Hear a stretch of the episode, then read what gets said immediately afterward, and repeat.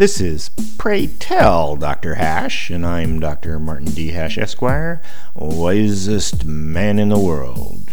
Because the competition just ain't that tough. And these are things I wish someone had told me.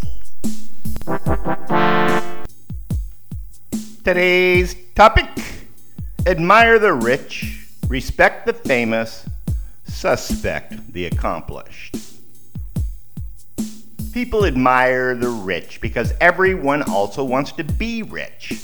The more wealth, the more admiration. And contact with a rich person could turn into reward for yourself. A job, maybe, or inclusion in the will. Unfortunately, only people who are currently rich get adulation. If a formerly rich person becomes destitute, they are pitied and certainly have no entourage nor lingering credibility.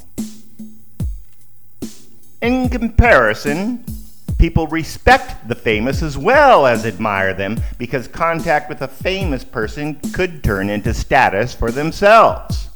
Status helps acquire better sex partners, more invitations to parties, and better seats in a restaurant.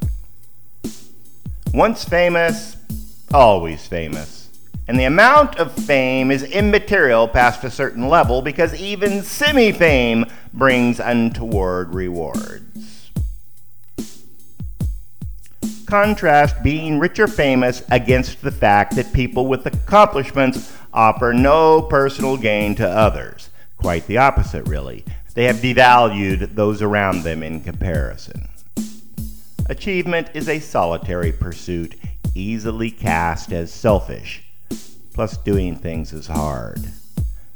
Achievement is only for you. Being rich beats decades of effort and the difficulty of earning advanced degrees, gaining experience, and licensing. If you are under the impression that achievement means something to others, stop trying now and just make more money hopefully getting famous in the meantime.